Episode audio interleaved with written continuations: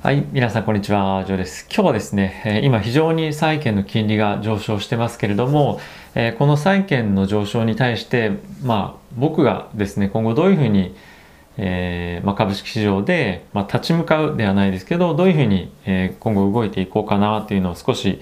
まあ、考えてみようかなと思ったんですけれども、ちなみにこの今動画を撮ってるのは、えー、2月の26日の朝5時20今6分になります。で、えー、金利がですね、非常に今上がっていて、まあ、きっかけとしてはですね、ツイートにもあったんですけれども、えー、7年債の米国債の金あのオークションっていうのがありまして、まあ、定期的にですね、政府が債券を市場に発行して売る。それで証券会社のトレーダーとか銀行のトレーダーとかがそれを入札して、債券を買ってでさらにお客さんにその先に売るっていうような、まあ、仕組みがあるんですけれども、まあ、このオークションで、えー、需要がほとんどまあなかったと非常にまあ弱かったんですね。まあ、それどういうことかっていうと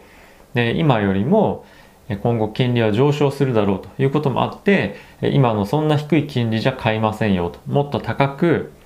金利が設定されないと買いませんよっていうような今回は状況だったということなんですね。でそういうこともあってまあ、この7年っていう年限だったりとかあとは5年とかそれに近い年限、まあ、年限っていうんですけどもそういったところが大きく金利が上昇したと。で、え10年債の金利もですね、1.5%を大きく、超えてきてしまったと。この前まで1.4%抜けるかどうだみたいにやってたんですけど、ここもう1日で1.5%を抜けて、現在1.54という水準まで来ていました。で、こういった金利の動きを受けてですね、株式市場は、大きく下落してまして、特に下落が大きいのはナスダックで、今はですね、マイナス3.3%というような下落幅となっています。で、一時期はですね、昨日の、えー、大きく、まあ、大暴落みたいな日があったと思うんですが、まあ、そこの下値を割るんじゃないかどうかっていうところまで下落をしていました。なので、えー、テック関連ですね、やはり金利が上昇するとかなり厳しいなというのが、え今のところのマーケットの状態です。で、じゃあこの金利が上がると本当に株式市場は売られるべきなのかどうかっていうのは、またいろいろディスカッションがあるんですけども、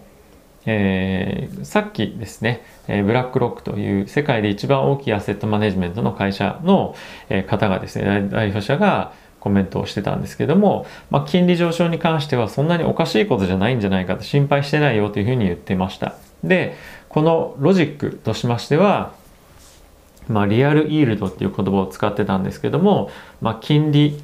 あの債券の金利マイナス現状の物価の指数というところを見るとここ最近まだ1.5%っていうところが、まあ、リアルイールド過去25年間見ると、まあ、平均水準だったにもかかわらず、まあ、ここ最近はマイナスとか、まあ、ゼロとかまだそういった水準だと。まだまだ金利っていうのは上がっていいっていうのは余地として全然あると思うし今後景気拡大していく局面しかも昨年非常に景気も良かったですしかつ物価も下がってたと。でそういったところから比べると物価が上がってきたりとかあとは、ま金利が大きく下がった後に、まこうやって回復してくるのっていうのは全く自然じゃないかというようなことを言っていました。でそれもそうだと思うんですよね。でおっしゃる通りだと思うんですがで実際ブラックロックはですねこの金利上昇に伴って債券の売り金利っていうのは債券っていうのは金利が上がると、まあ、価格が下がるというふうな仕組みになっているのでこの金利上昇局面で米国の債券はまあ売りですよと。売りというかまあアンダーパフォームですよと。でそれに代わってどこにお金を入れるかというと、まあ、主には米国の株式市場とあとはエマージングマーケット。そしてまあヨーロッパっていうのは、えっとまあモデレートじゃないですけどまあ、そういった米国とか、えー、イマージンマーケットよりもまあ少し上とは下げてますよというような状況というような感じとなっています。で、えー、その何ですかロジックとしては理解できながらも、えー、こうやってマーケットが実際に金利が上がっていくことで大きく反応するというような状況にじゃあどういうふうに今後立ち向かっていけばいいというか、えー、対抗していけばいいかなというふうに考えるとやっぱり一つ大きく考えないといけないのはリスクを大きく減らすというところかなと思ってます。で、えなんでそういうふうに思うかというと、まあ、結構ここ最近まではセクターのローテーションがえありますよとまだそういうふうになってる間は大丈夫なんじゃないでしょうかというような形で、えー、僕も思っていましたし YouTube でお伝えをしていたと思うんですけれども、まあ、今日はですね本当に軒並み、えー、米国の株式市場全体ですね例えば景気敏感株って言われてるエネルギーもそうですしあとは、えー、銀行セクターっていうところも大きく下げています。はい。まあ、比較感で言うと、ナスダック関連銘柄が大きく下げているんですけれども、まあ、とはいえ、米国の銀行関連、まあ、こういったところがまだ資金流入しているので、えー、大丈夫じゃないでしょうかっていうような話はしていたんですが、まあ、今日はですね、本当に全体的にマーケットが下げているというような状況となっています。はい。で、まあ、頼みの綱ではないですけども、皆さんもおそらく多くの方がですね、注目しているアークに関しても、えー、アークの戦艦ファンド、アーク KK ですね、アーク K、えー、6.4%現時点で、この時点で上下落しています。はい、非常に大きな大きな下落で、えー、まあ、これに伴って小型株が、え、大きく売られているというような、え、状況ではあります。なので、え、一旦リスクを外すというのも僕は全然ありかなと思っています。やはり、え、これだけ毎日大きく動くというところで、えー、株式とか、まあ、債券もそうなんですけども、えー、何もアセットを持っている、えー、株式市場とか債券市場に資金を投入しているということ自体で、えー、資産が目減りしていくっていうのは、まあ、怖いことだなと思うので、まあ、そこはですね、えー、いろいろと考えながら、まあ、判断していかなきゃいけないなというところとあとはですね、まあ、全部キャッシュにするっていうよりも、まあ、一部えキャッシュを作るっていうのも一ついい考え方なんじゃないかなと思ってます。まあ、その黒か白かというんではなくて、一部キャッシュに変えるっていうのは、まあ、一つ手としてはありなんじゃないかなと思ってます。まあ、僕はですね、たまたま、えちょっと中国株に少し資金があって、今後ですね、中国か香港の選挙制度っていうのを変えていくというとこもあって、少し摩擦が起きるんじゃないかと思ったので、中国の株をですね、まあ、たまたま、本当たまたまなんですけど、売却をしていて、で、今手元に少し、えー、ポートフリオの3分の1ぐらいがキャッシュとして手元にあります。なので、え、そこをですね、今日買っていこうかなとかいうふうに思ってはいたんですけども、まあ、ちょっとその金利の上昇があまりにも大きいというとこもありますし、えー、今後おそらくなんですけども、その中期の金利、例えば中期っていうのは5年とか7年ぐらいの年限のことを言うんですけども、が、まあ、これだけ上がってきたと。そうすると、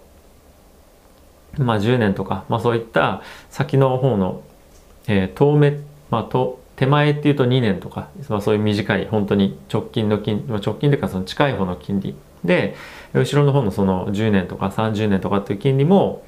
えー、今後はですねもしかするともう少し、えー、急激にさらに上がっていく可能性っていうのもあるんじゃないかなと思ったりとか、まあ、とはですね実際に、えー、いろんな企業がですね債券を発行して資金調達を行う際の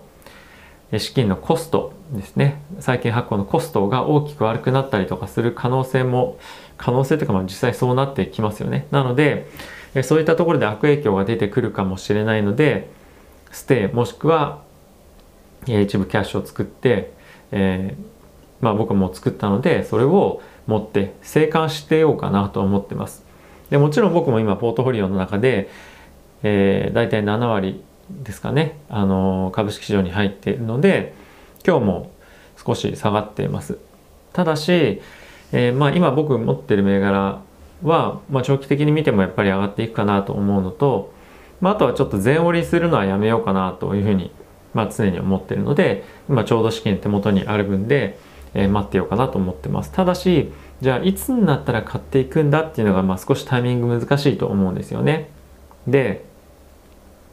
えー、まあ、おそらくと言っていいのかわかんないんですが、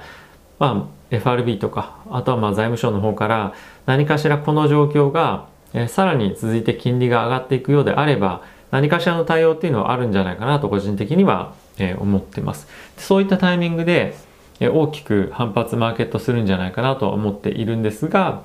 まあ、そこでそのタイミングを見計らって買うっていうのもいいと思いますけれども、まあ、あと心配なのはこういうマーケットが大きく流れ始めたタイミングで財務省とか FRB が何か対応策を打ちますと。で、えそれを対応策を打ったことによってトレンドを変えるっていうことはなかなかできないんですよね。あのトレンドのスピードを緩めるとか一時的なショックを、えー、まあ、なだめるっていうんですか。ちょっとすみません。あんまり日本語が、